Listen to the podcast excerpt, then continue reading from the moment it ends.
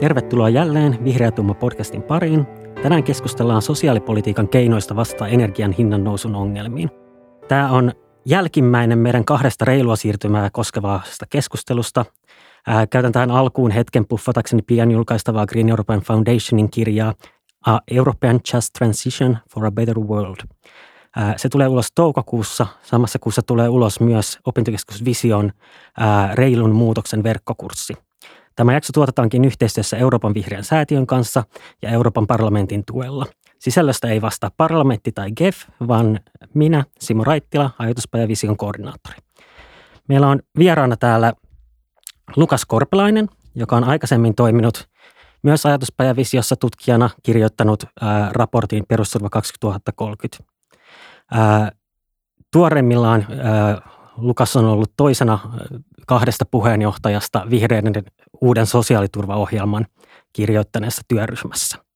Miten sä itse nopeasti sanoisit, että mitä sä muutat et elämässä kuin vihreätä sosiaaliturvaa? Toi, kiitos, kiva olla. Toi on hyvä kysymys. Tota, mä oon itsekin vähän sille tuskallisen kanssa. Mä oon semmoinen aika tota, sillisalaattityyppi, että siis mä oon niinku muusikko tai ihan kohta maisteri koulutukseltani, mutta sitten tehnyt paljon tämmöistä asiantuntijatyötä ja nyt niinku kirjan kirjoittamista ja tosi säläistä, säläistä hommaa, että tota, ehkä se, kaikki nyt yhdistää jonkinlainen luova tekeminen yhteiskunnan tai sitten joku taiteen eteen. Joo. En mä tiedä. Mä voisin ehkä yleisesti yrittää maalata tätä tavallaan niin ongelmaa, mikä meillä on käsillä, niin että jo ennestään ennen tätä nyt käynnissä olevaa Venäjän sotaa Ukrainassa ää, oli tavallaan natinaa polttoaineiden hinnasta. Kansa oli kaduilla ja ilmastonmuutokseen vastaamiseksi fossiiliset polttoaineet pitäisi ajaa alas ja uusia teknologi- ja ihmisten sijoittaa uusiin teknologioihin. Ää, tässä tietysti sitten syntyy oikeudenmukaisuusongelmia, että jos esimerkiksi sanotaan sähköauto maksaa, maksaa aika paljon, ää, sä normaalisti ajat jollain käytetyllä fossiilipolttoaineautolla, niin miten sä pystyt sijoittamaan siihen? Tai miten sä kuvaisit tätä, että millaisia ongelmia tällaisen niin energiamurrokseen liittyy? Kyllä siinä on aika, paljon kaikenlaisia ongelmia, tai siis silleen niin kuin moni eri näkökulmia, että sitten saa aina tavallaan valinto, että mitä painottaa tai mikä on kohtuullista, mikä on reilu. Kun puhutaan sosiaaliturvasta, siis tosi laajassa mielessä niin kuin merkityksestä eli mietitään sitä, että millaisia asioita ihmisille jokaiselle pitäisi turvaa. Se voi olla niin terveydenhuolto, se voi olla toimeentuloa, se voi olla niin kuin tiettyjä hyödykkeitä, asunto. Eli tavallaan niin tämmöisen peruselämisen edellytykset. Ja sitten tullaan kysymykseen siitä, että no kuuluuko jokaisella pystyy olla auto tai pystyykö sen pystyy, pitääkö ihmisen pystyy ajamaan edes takaisin jossain, millä alueella ihminen niin kuin pitäisi saada asua. Ja sitten sit tulee se, että kenen pitää maksaa mitäkin kustannuksia. Ja, eli just tämä niin kuin reiluuskysymys. Uh, ja siinä tulee jotenkin tos, todella monta semmoista niin kuin erilaista niin kuin näkökulmaa, että sitä voi miettiä isommassa kontekstissa, että vähän niin kuin ikään kuin luokkakysymyksenä, että ketkä on kuluttaneet nyt vaikka päästöjä niin paljon, että meidän pitää nopeasti leikata niitä, ketkä niitä on saanut kuluttaa, siis sekä niin kuin maan sisällä että globaalisti ajatellen. Sitten toinen taas on tosi käytännöllinen kysymys, että millainen verotus tai millainen sosiaaliturva käytännössä tekee semmoisia hyviä kannustivaikutuksia, mutta turvaa ihmisille tietynlaisen vapauden elää omalla tavallaan tai myöskin niin kuin olla taloudellisesti tuottava. Että tästä, tämä ei todellakaan niin kuin mikään niin kuin yksinkertainen kysymys ja ehkä se käytännön sovellutukset voi olla myös ehkä nimenomaan sen vähän niin kuin jonkun yksinkertaisemman mallin mukaisesti. Tämä lähtee tosi helposti sille tosi teknisille polulle tämä keskustelu. Ei se mitään, ei se mitään. Täällä saadaan sitä selvitellä ja eri probleemia pohdiskella. Äh, ehkä, ehkä tavallaan siis niin kuin, että nyt on niin kuin eri suunnista esitetty niin kuin erilaisia politiikkareaktioita. Esimerkiksi perussuomalaiset on vahvasti ja jotkut muut ihmiset vahvasti vaatinut polttoaineveron laskua. Miksi se ei olisi hyvä politiikka? Joo, se on, ja ensinnäkin siis on tosi ymmärrettävä ajatus siitä, että jos sanotaan, että hei, tai todetaan, että polttoainehinnat ovat nousseet, tämä on joillekin, joiden on pakko käyttää autoa, tai, tai lämmittää niin kuin kotiaan öljyllä, niin se on, se on heidän aidosti ongelma, se pitää niin kuin huomioida. Ja on tosi luonnollista olla ensin, ensin ajatella, että hei, no se tämä johtuu korkeassa verotuksessa. No oikeastaan se johtuu hyvin paljon itse asiassa markkinahinnasta tällä hetkellä öljyssä, ei niinkään siitä suomalaisesta verotuksesta. Mutta totta kai se niin kuin suomalainen verotus siellä niin kuin, ö, sitä kasvattaa myös, niin on tosi luonnollista ajatella, että hei, mehän voitaisiin vaan niin vähentää verotusta, niin ongelma poistuu. Mutta siinä on, niin kuin, voi sanoa ehkä kaksi ongelmaa tässä ajattelussa. Ensimmäinen niistä on se kannustivaikutus. Eli jos me niin vähennetään, tai siis niin me verotetaan tällä hetkellä bensaa jöljy sen takia, että se on haitallista, me halutaan yhteiskuntana kannustaa sen vähentämiseen lopulta sille hyvin, hyvin niin vahvaan marginalisointiin. Uh, jos ei täyskieltoon, mä harvoin uskon täyskieltoihin asioissa. Ja tota, jos me lähdetään alentamaan sitä verotusta, niin mehän ollaan poistamassa sitä kannustivaikutusta. Eli tehdään just päinvastoin, mikä sellaisen veron tarkoitus on. Sitten me voidaan tähän vielä palata tarkemmin lisää, mutta sitten se toinen ongelma on ehkä myös sit se kohdentuminen siitä, että ketä tuetaan. Me tiedetään, että kuitenkin suurin osa niin kuin autoiluista tapahtuu ei niinkään pienituloisten osalta, vaan sitten niin suurempi tulosten osalta. Totta kai tässä on alueellisia vaihteluja, varmasti haja-asutusalueella pienituloisenkin pitää autoilla, mutta jos me lähdetään alentamaan sitä bensaveroa vaan silleen niin järjestään, niin silloin käytännössä ne, jotka, joilla on nyt varaa autolla paljon, se tulee heille halvemmaksi, eli se on käytännössä tulonsiirtoa parempi osa sille. Ja tämä on tietenkin mielenkiintoinen kysymys, koska tämä niin kuulostaa ehkä universalismilta, millä on myös paikkansa sosiaaliturvassa, mutta ehkä nimenomaan niin regressiivinen versio vielä, koska se, se ei edes ole kaikille sama, vaan se on käytännössä jo parempi osa sille enemmän. Tuommoinen veroalennus siis. Jep, se ei kuulosta kauhean tarkoituksenmukaiselta. Tässä tullaankin ehkä just tuohon, sä sanoit universalismi. Mitä on universalismi? No ensinnäkin kaikissa näissä sosiaaliturvan mä, niin määreissä tota, tai niin kuin termeissä mun mielestä niissä on aina vähän semmoista niin kuin tulkinnan joustoa tai että ihmiset käyttää niitä eri tavalla etenkin kun tullaan politiikkaan, niin sitten politiikassa niitä voidaan myös vähän niin kuin, usein vähän niin kuin omia omalla tavallaan ja eikä siinä mitään, että pitää vaan niin kuin hyväksyä se, että ne on vähän sille joustavia termejä, mutta universalismi ehkä niin kuin karkeasti tarkoittaa sitä, jos puhutaan sosiaaliturvasta, puhutaan tulonsiirroista, että se tulee ikään kuin kaikille. No, tämähän ei ole ehkä ihan mustavalkoinen, että mehän sanotaan, voidaan sanoa, että lapsilisä on universaali, no, mutta sitähän ei makseta vaikka aiku, tai no, maksetaan aikuisille, mutta maksetaan lapsista. Tai suomalainen lapsilisä sitä ei makseta ö, vaikka jollekin ihmiselle tota, Latviassa, vaan se maksetaan suomalaisille. Että yleensä niin näitä rajauksia kuitenkin on, että se on ehkä semmoinen jatkumo, että miten universaali jokin sosiaaliturva on. Eli miten, se, miten paljon se tulee ikään kuin automaattisesti kaikille, on ikään kuin siihen oikeutettuja. Ja universalismin vastakohta – ehkä usein on se on syyperusteisuus, eli että jotta saat rahaa, niin meidän pitää katsoa, että sinulla täyttyy tämä ja tämä ja tämä syy. Esimerkiksi, että sun pitää olla työtä tai sun pitää olla todistettavasti jonkinlaisella sairauslomalla esimerkiksi. Ja sitten näiden välillä voidaan tasapainotella. Mun mielestä on ehkä semmoinen aika niin käytännöllinen kysymys, vaikka toki myös arvokysymys. Joo. Millaisilla käytännön, tai millaisia käytännön kysymyksiä teillä esimerkiksi ohjelmatyössä ää, nousi ää, tällaisesta targetoinnista. Se on ehkä se sana, mitä mä itse käyttäisin osin syyperustaisulle, osin sitten niin kuin muille mittareille, jotka niin kuin vaikuttaa siihen, että kuka sen tuen lopulta saa tai kuka sitä saa kuinka paljon. Joo, tota, ja toi targetointi varmaan voisi suomeksi kutsua niin kohdistamista, kohdentamiseksi. Joo, totta, varmaan. Totta. Olisi hienoa puhua suomea eikä vieraita kieliä. Ei, ei siis joo, mä itsekin vilahtelen niin paljon kaikki, niin kuin voidaan puhua jostain, jostain resilienssistä. Myös jossain kohtaa mun mielestä se liittyy tähän teemaan hyvin. Muutos, mä oon miettinyt, onko se muutosjoustavuus, muutoskestävyys, mitä se on. Mutta niin, se kohdenta, kohdentuminen, äh, joo, me ollaan mietitty tuossa ohjelmassa, että tuossa niin kuin, eli tämä kaikkien sosiaaliturva, tämä niin vihreiden ihan tuore sosiaaliturvaohjelma, ja siinä on, meillä on hyvin vahvasti semmoinen niin perustulopohja, mutta niin perustulo ei, eli jos on tämmöinen vastikkeeton universaali etuus, että se tulee niin kaikille aikuisille, niin sitten tota sen päällä meillä on, on kuitenkin semmoisia kohdentuvimpia tukia.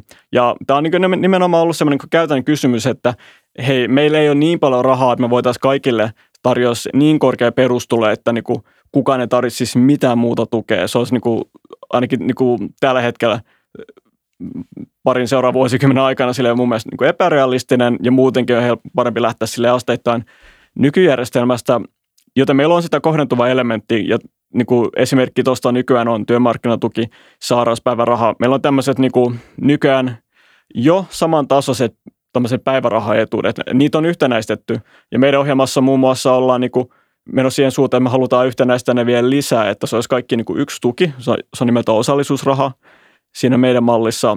Ja siinä on tämä ajatus siitä, että saadakseen tämän tuen pitää täyttyä joku syyperuste tai niiden yhdistelmä, mutta toisin kuin nykyään se ei ole karsinoitu, että sä oot joko työtön tai sä oot sairas tai sä oot jotain muuta, vaan että sä voit olla yhdistelmä näitä. Ja me ollaan otettu tämä semmoisena niin tavallaan pragmaattisena juttu, että tarvitaan kohdentuvaa tukea, mutta me halutaan joustavoittaa poistaa siis turhia raja-aitoja, koska aina kun lähdetään tekemään niin kuin silloin, että milloin joku ihminen on jotain tai täyttää jotain tai ö, niin kuin ansaitsee jotain, niin siinä tulee sellaisia ongelmia tavallaan, että todellinen maailma ei ole ikinä niin yksinkertainen, niin sitten sitä ei kannata lähteä liikaa mikromanageroimaan niin tuolla valtion tasolta, vaan luoda tiettyä joustavuutta. Ja se on ehkä semmoinen meidän niin kuin käytännön asia.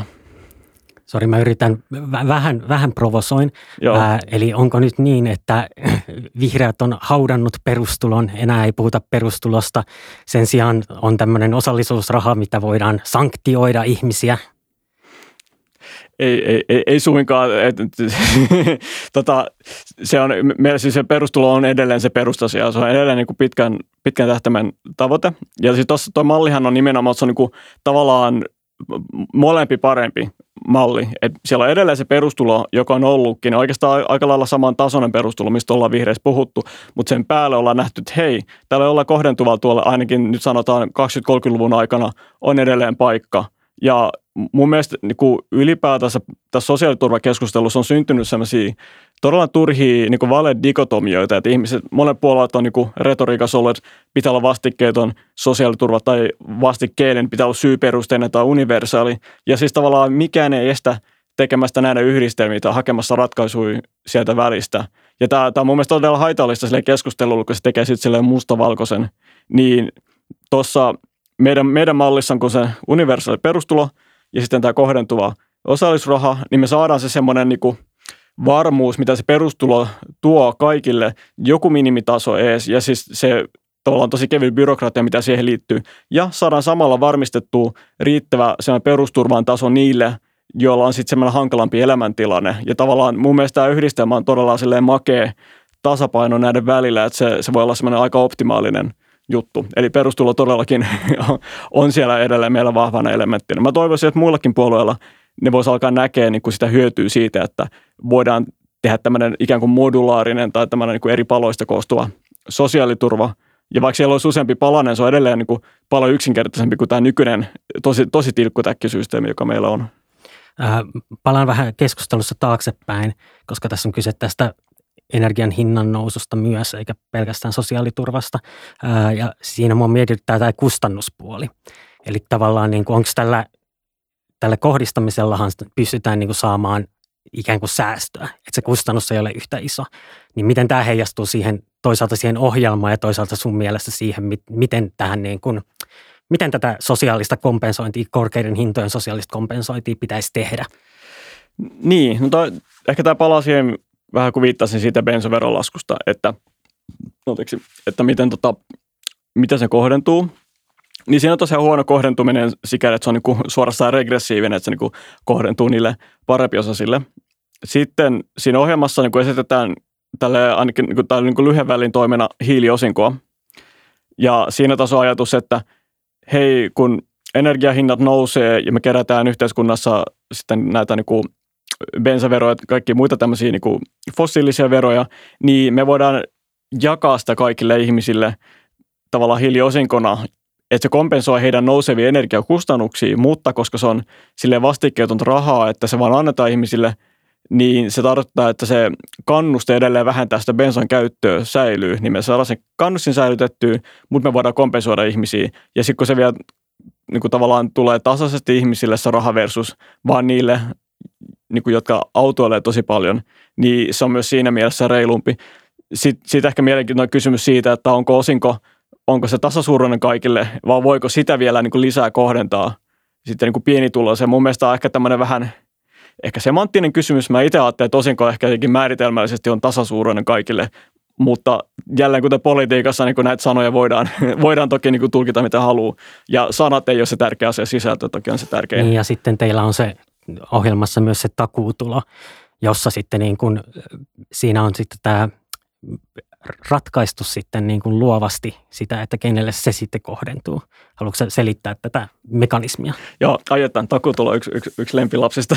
lapsista, niin tässä, tässä jutussa on tosi, takutulo on tosi innostava kela, koska tosiaan, kuten sanoin, meillä tavoitteena on luoda perustulo, mutta me, halu, me ollaan myös katsottu niitä askelia, että miten me päästään siihen, koska me halutaan ohjelma, joka antaa jo heti lyhyellä aikavälillä toimenpiteitä, mitä, mitä lähtee rakentamaan kohti perustuloa. Ja tämä takuutulo on yksi tämmöinen askel. Ja se on, takuutulo on rakennettu sillä että se on tosi helppo panna toimeen. Se ei vaadi muutoksia meidän tuloverojärjestelmään, se ei vaadi käytännössä mitään muutoksia myöskään noihin olemassa oleviin sosiaalietuksiin. Ja se on siis, takutulo on tulo, joka täydentää hyvin pieni tuloja ihmisellä. Eli ihmisellä, joilla on niin työtulot ja tosi matalaksi tai heidän ensisijainen perusturvansa ja tosi matalaksi. Ei ole väliä kummasta johtuu, että se on matala. Sitten se vaan täydentää sen tota, hyvin suoraviivaisesti. Eli jos saa alle tota, työmarkkinatuen tason, ja siis jos saa työmarkkinatuen jostain peruspäivärahaa, niin silloin ei saa takutuloa, koska se on, on jo sen yli sen rajan. Ja puhutaan hyvin matalista tuloista. Mutta jos on sen alle, niin sitten se takuutulo on meillä 200 euroa, ja sitten se leikkautuu tulojen myötä sitten tasaisesti pois – silleen niin kuin aika kannustavalla tavalla. Et se, on, se on oikeasti tosi kaunis ja sille elegantti tapa vaan kohdistaa rahaa aivan sinne pienituloisimmille. Ja sitten niin sen, niin kuin se vaikutukset sitten köyhyysasteesta tai niin kuin pienituloisuus asteeseen ja tota, myös toimeentulotuken saajien määrä on oikeasti niin kuin aika, aika hyvä sille hinnalle, niin kuin mitä se maksaa. Et mun mielestä oikeasti tämä voisi tehdä seuraavalla hallituskaudella, no problem. Ja helppo, ei maksa oikeasti niin kuin hirveän paljon. Mutta onko siinä kuitenkin kyseessä on eräänlainen niin kuin laastari? Se, joo, siis, joo, kyllähän se on niin laastari tämän nykyjärjestelmän puitteissa, mutta se on laastari, joka on, kuitenkin toimii askeleena eteenpäin, koska se käytännössä se pitää toteuttaa negatiivisen tuloveron mallilla. Voidaan ehkä, mennä, ehkä selittää myös, mikä se negatiivinen tulovero on. Ää, me varmaankin puhutaan siis tästä muun muassa Milton Friedmanin kannattavasta mallista, missä niin kun ihmisellä kun veroprosentti, kun sä oot oikein köyhä, sulla on veroprosentti nolla, mutta sitten negatiivisen tuloveron mallissa, niin jos sä, sulla on, jos sä oot oikein köyhä, niin valtio maksaa sulle sen sijaan, että verottaa. Joo, ja sehän on, se on tavallaan, se on tavallaan niin kuin, melkein kuin perustulo, että jos sulle ei ole mitään tuloja, sulle tulee se joku raha, ja sitten kun sä tienaat, niin sulla on tavallaan efektiivisesti, tosiaalisesti, sulla on ikään kuin joku veroaste, sanotaan vaikka 30 prosenttia, niin kun sä teet töitä, niin sulta lähtee 30 prosenttia siitä rahasta, mutta se ei menekään sitä kautta, että se, se, se ei ole vero, joka ottaa siitä niin kuin palkasta, vaan että siitä sun sosiaalietuudesta otetaan eikä se 30 prosenttia. Ja vasta kun se on kokonaan syöty, niin sitten sä lähdet maksaa sitä niin kuin normaalisti palkasta, mutta sinänsä se vaikutus sun työntekoon on koko ajan sama, vaikka eikä otetaan siitä etuudesta ja sitten vasta palkasta. Joo, ja tämä takutulo tavallaan, koska se käyttää tätä negatiivisen tuloveron mallia käytännössä, niin se on myös tapa niin kuin, ö, lähteä kokeilemaan sille, hei, tämä on niin rakentaa se järjestelmä, miten tämä toimii. Ja siitä eteenpäin voidaan, niin kuin, sitä voidaan alkaa hyödyntää sitä niin kuin muussakin Et sillä voitaisiin me, voitais mennä kohti ikään kuin ää, perustulon kaltaista negatiivista tuloveroa. Että se olisi ikään kuin, niin kuin ensimmäinen askel mahdollisesti siihen Joo. suuntaan. Ja, ja, ja tietenkin se ei tarkoita, että se perustulo pitkällä aikavälillä pitää olla nimenomaan negatiivisen tuloveron mallina, mutta kyllä tavallaan tuo takutulo tuommoisena universaalina vastikkeettomana etuutena, niin se myös jär, kyllä niin kuin rakentaa sen järjestelmän silleen, että hei, miten tehdään järjestelmä, että jokaiselle tulee tämä, ja tavallaan se tietynlainen automaattinen maksatus. Niin se on toki yksinkertainen asia sinänsä, mutta koska jos sitä ei ole tehty aiemmin, niin pitää ehkä niin kuin olettaa, että sekin on jo niin kuin iso sille järjestelmän muutos se toteuttaa. Tämä olisi tosi helppo tapa tehdä se, koska se, se kuitenkin kohdistuu aika pienen osa ihmisiä loppujen lopuksi, joilla tulot jää niin hirveän matalaksi. Mutta me saadaan jo universaali etuus, ja universaali tässä kohtaa nyt ei ota huomioon semmoista niin kuin tulo, tuloluokkia, että universalismi voidaan ajatella myös niin kuin kohdentuvana tulolla. Ehkä vielä, vielä tavallaan niin kuin, tässä on nyt vilissyt termejä, että on ollut tämä takuutulo, on ollut hiiliosinko, on ollut kansalaisosinko, perustulo. Ehkä niin kuin, mitkä näistä on parhaita ratkaisuja millaiseen ongelmaan? Et perustulo on se vihreiden iso juttu, eikö niin? Mm. Mutta sitten onko niin, että esimerkiksi tämä hiiliosinko voisi olla jotain väliaikaista, murroksen aikaista versus sitten mikä ikinä, tai niin kuin mikä ero sillä on kansalaisosinkoon? Joo, kyllä mä tota, kyllä mä näkisin, että siinä ohjelmassa esitetty takuutulo ja hiiliosinko, että ne on semmoisia nimenomaan niin kuin väli, tavallaan niin kuin välisteppiaskelia kohti sitä perustuloa ja sitten semmoista niin kuin paremmin sitä niin kuin eri, erilaisia kustannuksia huomioivaa sosiaaliturvaa. Mä voisin ehkä tota vähän miettiä siis siltä kannalta, että ensinnäkin erotella, niin kuin mikä se osingon ajatus on. Kun mä, kuten mä sanoin, ehkä omassa päässäni osinko tarkoittaa jotain tasasuuruista. Ja että osinko on jotain, että nyt, nyt meillä on jotain rahaa, mitä me halutaan ja, jakaa kaikille versus semmoinen sosiaaliturvan tavallaan tarveperusteinen ajattelutapa, että ihmiset tarvii tietyn määrän rahaa tuloksen toimeen, joten meidän pitää se heille taata. Niin mä, mä niin kuin erottelisin nämä kaksi lähtökohtaa tässä. Toki käytännössä ne voi olla hyvin sama asia. Että jos me halutaan perustulo, että hei, tämä niin kuin takaa ihmisille tietynlaisen niin kuin tulotason, koska kaikki tarvitsee sen jonkun tietyn tulotason, niin se on sosiaaliturva, mutta se, että mitä se käytännössä eroisi jostain niin kuin kansalaisosingosta tai hiiliosingosta, voi olla sinänsä hyvin akateeminen, että koska mä mietin, että en tiedä, alkaisiko Suomi maksaa mitään niin suurta semmoista niin kuin jatkuvaa kansalaisosinkoa tai hiiliosinkoa, joka täyttää sosiaaliturvan tarpeet. Mä luulen, että se joka, joka tapauksessa vähän niin kuin jäisi sosiaaliturvan niin kuin, tavallaan jalkoihin tai var, varjoin, että sosiaaliturvan niin kuin, ne rahasummat tarpeet mun mielestä on kuitenkin käytännössä isompi. Et, et mä ehkä ajattelisin just, että nämä osingot on sellainen väliaikaisratkaisu, että hiiliosinko on semmoinen väliaikaisratkaisu siinä, että nyt kun meillä on vielä tämä niin kuin fossiili, fossiilipolttoa perustuvaa energiatuotantoa ja taloutta hyvin pitkälle ja sitten meillä pitää siirtyä siitä pois, niin tämä on semmoinen niin siirtymä niin raha, joka vähän niin kompensoi ihmisiä ja auttaa heitä siirtymään niihin kestävämpiin ratkaisuihin. Uh, mutta sitten pidemmän päälle mä ajattelisin, että niin kuin korkeat elinkustannukset jollain alueella ne pitäisi vaan niin kuin huomioida yleisesti sosiaaliturvassa eikä sidottuna tiettyyn osinkoon, koska usein hiiliosingossahan niin kuin se rahoitus on ajateltu, että se tulee nimenomaan niistä päästöveroista, jolloin sitten kun lopulta päästään pois niistä päästön polttamisesta, niin silloinhan myöskään sitä veroa ei tule ja silloin ei mitään jaettavaa.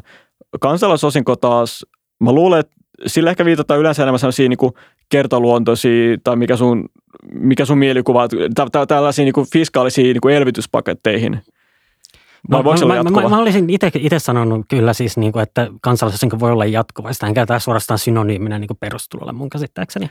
Hmm, mutta, niin. m- mutta sitten tavallaan siis toi fiskaalinen pointti oli hyvä, koska siinä pandemian aikanahan ää, Yhdysvalloissa ää, jaettiin suoraan rahaa kotitalouksille. Hmm.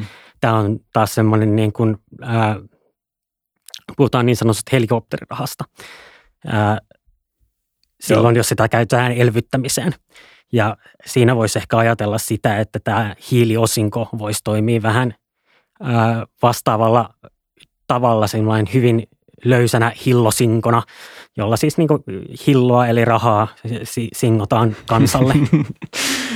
Mä, joo, mulla tulee hy, hyvin niin visuaalisen mielikuva tuosta. Jo, joo, ja siis joo, ehdottomasti mä ajattelinkin, että ehkä ne osingot voisi olla nimenomaan, niin kuin, että ne toimii parhaiten niin kuin väliaikaisena, koska esimerkiksi jos tulee lama ja nähdään, että hei, meidän kannattaa elvyttää antamalla niin rahaa, pistämällä, pumppaamalla niin rahaa kuluttajille, niin siinä jälleen se perustelu ei ole se sosiaaliturva tai tarve, vaan se on täy, enemmänkin kansantaloudellinen, kansantaloudellinen ja fiskaalinen. Ja mun mielestä ehkä siinä se niin osinko on parhaimmillaan, kun halutaan raka, jakaa rahaa ihmisille, ei sille turva heidän toimeentuloa. Ja ehkä vielä sama juttu, toi niin sosiaalinen osinko on ehkä myös yksi toinen sana.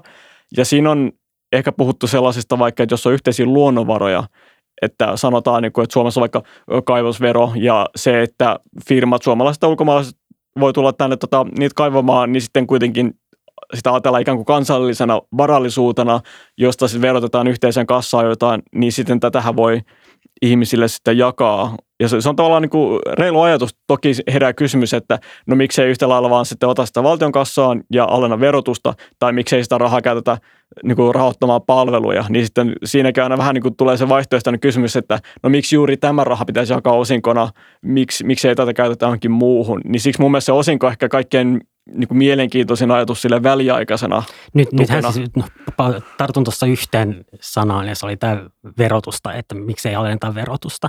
Ää, kokoomushan on esimerkiksi ehdottanut jotain miljardiluokan veron, tuloveron alennuksia.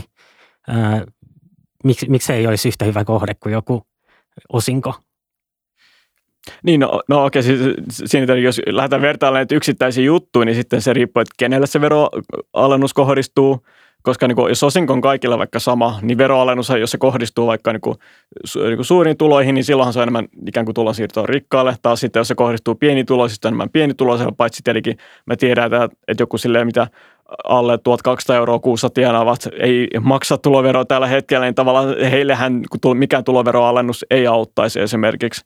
Mutta mut kyllähän niin muuta... No, tämä, tämä oli ehkä se ajatus, mitä mä niin yritin ajaa takaa niin. tässä. Se, että niin kuin, ää, se, se, että kohdistuu, se kohdistuu kaikille, niin se sitten niin kuin luo, ei, ei kuitenkaan kohdistukaan kaikille, koska kaikki ei maksa veroja.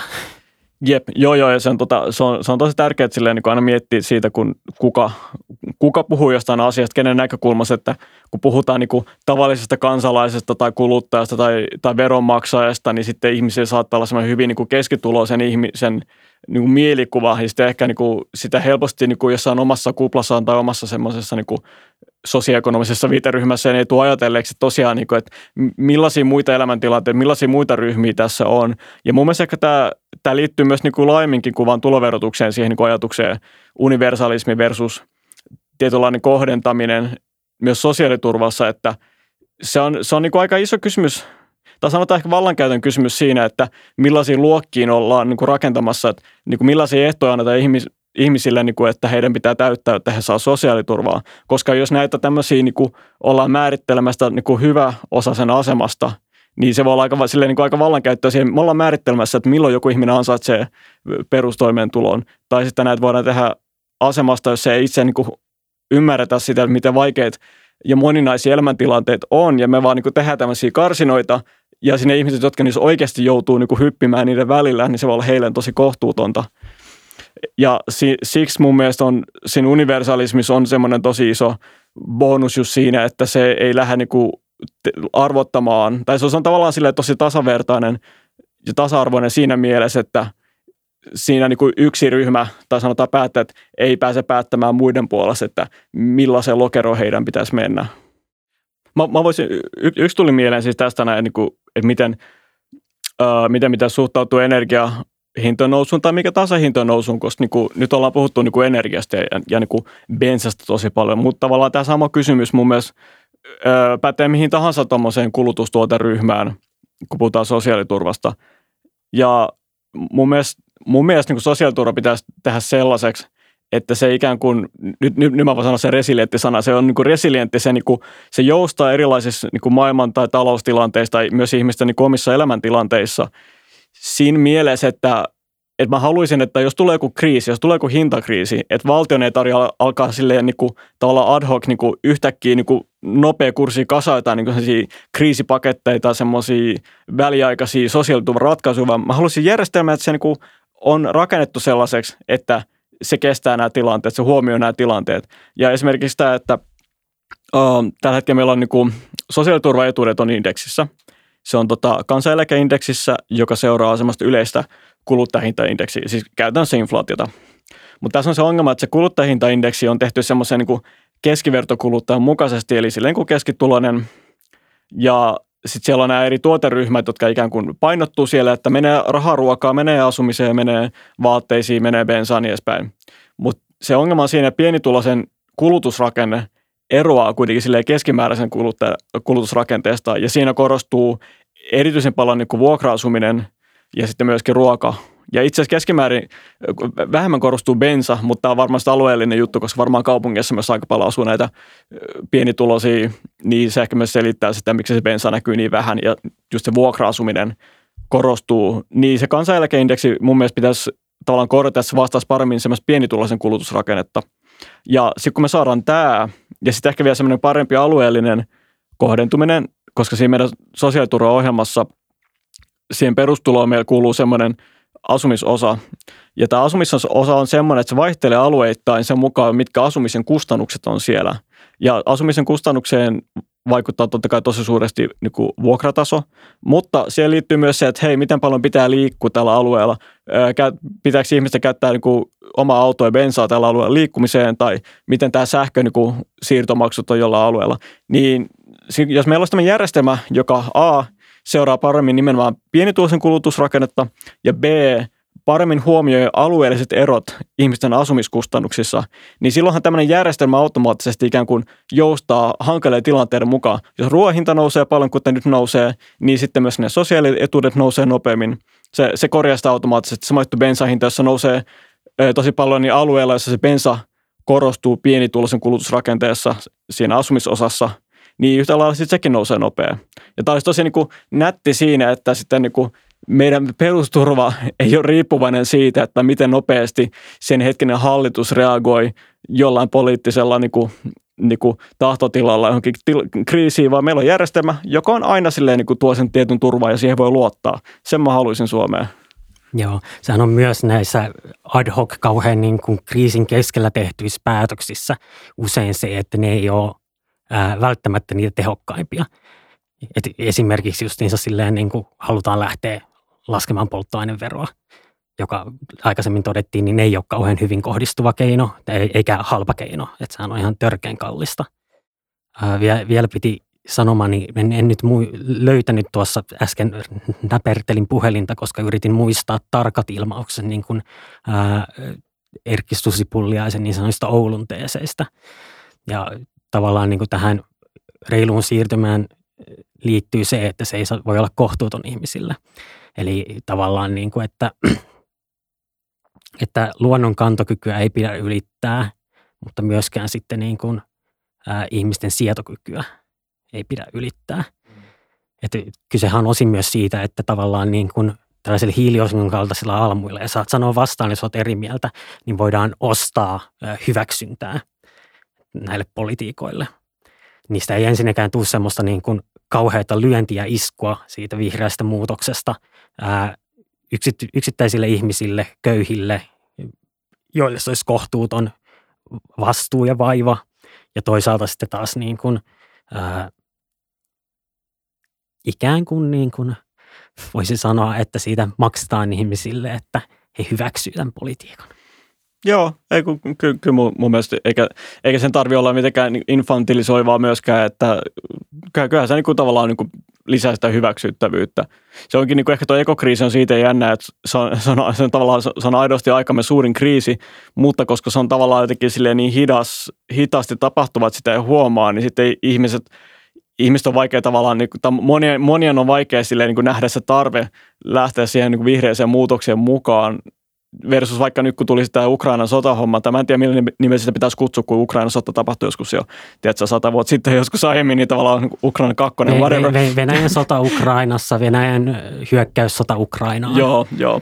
No, mutta anyways, niin, tota, on se, mitä itse olen yrittänyt käyttää. Se, se on varmasti hyvä, mutta anyways, niin tota, mutta sitten nyt kun tuli tämä kriisi, että hei, me käytetään täällä paljon venäläistä polttoainetta, fossiilisia polttoaineita, niin yhtäkkiä tosi moni ihminen, tai siis tosi laajasti on silleen, hei nyt aletaan vähentää, nyt aletaan niin kuin, tavallaan kohtuullistamaan meidän elämäntapaa, ja tämä vaan siksi, että tuli sille äkillisempi kriisi. No, tämä, tämä pointti on siitä hauska, että me käytiin, me tosiaan tehdään usein niin, että me äänitetään useampi jakso samana päivänä. Ja tämä sama pointti, ihan niin kuin sama asia tuli siinä edellisessä jaksossa. Niin Great minds, ihanaa. Mutta siis äh, ehkä pikkuhiljaa voidaan ruveta menemään loppua kohti. Ähm, mitä sulle vielä herää semmoisia isoja ajatuksia siitä, että niin kun, ää, mikä tämä sosiaaliturvan rooli siinä muutoksessa on? Kyllä mä sanoisin, että se on ehdottomasti aika iso, koska, ja ehkä tämä palaa siihen, mitä sä tässä ihan jossain alussa puhuit siitä, vähän niin kuin reiluudesta, että se tekee nimenomaan se mahdollista on ensinnäkin se niin hyväksyttävyyden ihmiselle, mutta myöskin se reiluuden, koska tosiaan niinhän, niinhän se on, että monen näistä niin toimista, mit, mitkä on niin välttämättä, jos me halutaan siis niin kuin jossain määrin ylläpitää niin kuin sen kaltaista elämäntapaa, meidän pitää tehdä suuria muutoksia meidän energiajärjestelmässä, meidän kulutustottumuksessa tällaisessa. Ja tämä, näähän on silleen, voi olla helppoa niille, joilla on rahaa tällä hetkellä, mutta niille, joilla ei ole rahaa, täällä on tuolla on tiukin, ne ei pysty sijoittamaan siihen sähköautoon, ne ei pysty tuosta vaan muuttamaan, tiedätkö, jonnekin kaupunkiasuntoon, niin heillähän tämä on vaikeampi. Ja sitten se olisi täysin kohtuuton, että he, heidän pitää se kaikki joutuu maksaa, kun usein he ovat tilanteessa, jossa ei ole voineet vaikuttaa asiaan yhtä paljon, tai he, he eivät ole niitä, jotka on niin olleet osaltaan aiheuttamassa sitä kriisiä, päästöjen päästämistä niin paljon. Eli kyllä tämä todellakin on niin kuin eettisessä näkökulmasta niin kuin reiluus kysymys ja nimenomaan ehkä se sosiaaliturva on tällä pehmeästi mahdollistamassa sitä, koska kuten sanoit, jos me tehdään järjestelmä, joka joustaa näiden tilanteiden mukaan, niin me voidaan niin kuin luottavaisin mielin tehdä näitä muutoksia tiedätkö, verotuksessa, infrassa, missä tahansa, ja luottaa siihen, että hei, kukaan ei nyt tipu näiden vuoksi, tiedätkö, joku turvaverkon läpi. Niin, ja että kyse ei ole ikään kuin ihmisten rankasemisesta. Mm. Että se, sellainen niin kuin, usein, niin kuin jos ihmiset protestoi, niin se johtuu siitä, että he kokee, että niin kuin, heidän, heidän niin kuin elämästään ollaan tekemässä vaikeampaa. Joo. Ja, mikä ei ole se politiikan tavoite. Kyllä, ja itse asiassa ehkä vielä yksi, yksi pointti ehkä vielä, etenkin jos yritetään viedä sosiaaliturvaa vähän universaalimpaan suuntaan, on se, että se voi luoda ehkä tietynlaista, niin kuin, öö, mikä tämä sana, niin kuin solidaarisuutta tai kohesiota ihmisten välillä, että hei, me ollaan niin tässä, tässä yhteisessä yhteiskunnassa, meillä on tämä yksi yhteinen iso kriisi ja meillä on myöskin tämä yksi yhteinen iso sosiaaliturvajärjestelmä, jonka osana me kaikki ollaan ja kaikki saadaan nauttia samasta niin kuin turvasta, niin mä, mä ajattelen, että kyllä se voisi ehkä niin kuin tuoda ihmiset enemmän yhteen siinä mielessä, että hei me voidaan tehdä näitä toimia, koska meillä on myöskin tämä yhteinen järjestelmä. Ja yhtä lailla niille, jotka ei välttämättä edes tarvista järjestelmää, että heillä on muuta vaan niin kuin vakaa taloudellinen tilanne, ehkä he voi ymmärtää, että – se niin semmoisen järjestelmän niin kuin tarpeen siinä, että ai niin joo, me halutaan niin kuin, nä, näillekin ihmisille pitää asiat mm. kohtuullisina. My, myös silleen niin kuin tähän liittyy semmoinen niin kuin tutkimuskentän termi kuin yleistetty luottamus. Että Suomessa yleisesti Pohjoismaissa niin kuin luottamus eri toimijoihin, eri instituutioihin, muihin ihmisiin on paljon korkeampaa, koska meillä on se kannatteleva ää, universalismi periaate. Ää, ehkä, ehkä tässä lopuksi mä haluaisin kysyä vielä, ja tietysti niin kuin vielä piti sanoa tuosta, että siis niin kuin, että olehan moni eri poliittisia termejä, millä niin kuin tosta, missä tä, mitä sä äsken hyvin kuvasit, niin kuin voidaan puhua se, just, just että ollaan samassa veneessä, kaikki pelaa, ää, näin poispäin, ää, on tullut tässä vuosien varrella kuultua käytettyjä termejä. Ää, mutta lopuksi mä oon siis aina kysynyt tai yrittänyt kysyä vierailta jotain luku- tai linkkivinkkejä. Sellaista niin materiaalia, joka on sua itseässä vähdyttänyt tai näihin teemoihin liittyen niin kun on susta erityisen arvokasta luettavaa. Itse asiassa tota, tämä on nyt todella tota kaukaa haettu tota, toi tota, ö, Dune, Dune, siis tämä Skifi-kirja, joka mä äsken, äskettäin luin vasta, tota, mun mielestä tosi mielenkiintoinen kirja. Ja tota, uh, siinä, mu, mä, mä en sano mitään spoilereita sen kummemmin. Just olin pyytämässä, että ei spoilereita. Joo, joo, ei, ei, tai ei, yritin, yritin niin kuin, joo, uh, ei, ei, kauhe, ei, kauheasti tekisi mieli heittää jotain läppää siitä vähästä, mitä tietää, mutta niin kuin sano, sano joo, oikein. Uh, mutta tota, joo, mun mielestä ei, ei spoileri, mutta uh, siinä on erässä tärkeässä asemassa on niin se semmoinen ekologinen näkökulma siihen, että planeetalla, jossa vesi on hyvin tota, niin kuin niukka – luonnonvara. Ja siinä on tosi mielenkiintoisia ajatuksia siitä, että kenelle vesi kuuluu. Että on, kuuluuko vesi ihmiselle vai onko, onko vesi itse asiassa tavallaan tässä tapauksessa niin kuin erään heimon yhteistä omaisuutta, koska se on, se on niin niukka, että sitä, sitä pitää siinä mielessä tavallaan niin kuin käsitellä yhteisenä asiana, joka niin kuin yhdessä kerätään, yhdessä tavallaan niin kuin säästetään ja sitä suojellaan. Niin tota, se on vaan tosi mielenkiintoinen, miten tavallaan tiukassa tilanteessa, miten äärimmäisyyksiin voidaan mennä – tuollaisessa tavallaan kollektiivisessa omistamisessa maapallolla öö, monessa luonnonvarassa onneksi ei, tar- ei olla niin tiukassa tilanteessa, että tarvitsee mennä ihan niin äärimmäisyyksiin kuin mitä siinä sen kirjan tarinassa mennään, mutta se on ehkä hyvä niin kuin ajatella, että hei, tämäkin on mahdollista, on varmaan jopa perusteltuu vaikeissa tilanteissa. Jos me halutaan välttää tavallaan tulevaisuudessa tällaisia tilanteita, niin meidän ehkä pitää niin kuin miettiä sitä, että mitä me halutaan suojella. Ja ehkä myöskin loppupeleissä ajatella sitä, että missä määrin niin kuin luonnonvaroja pitää ajatella silleen niin kuin, niin kuin yhteisenä asiana. Tämä, tämä oli hirveän niin poliittinen tai tekninen, tämä oli vähän tuolla korkealentoinen. Oikein, oikein hyvä Suosittelen muutenkin sitä kirjaa, se on, tota, se, se on eri, erinomainen. Hei, kiitos sulle tästä keskustelusta. Kiitos.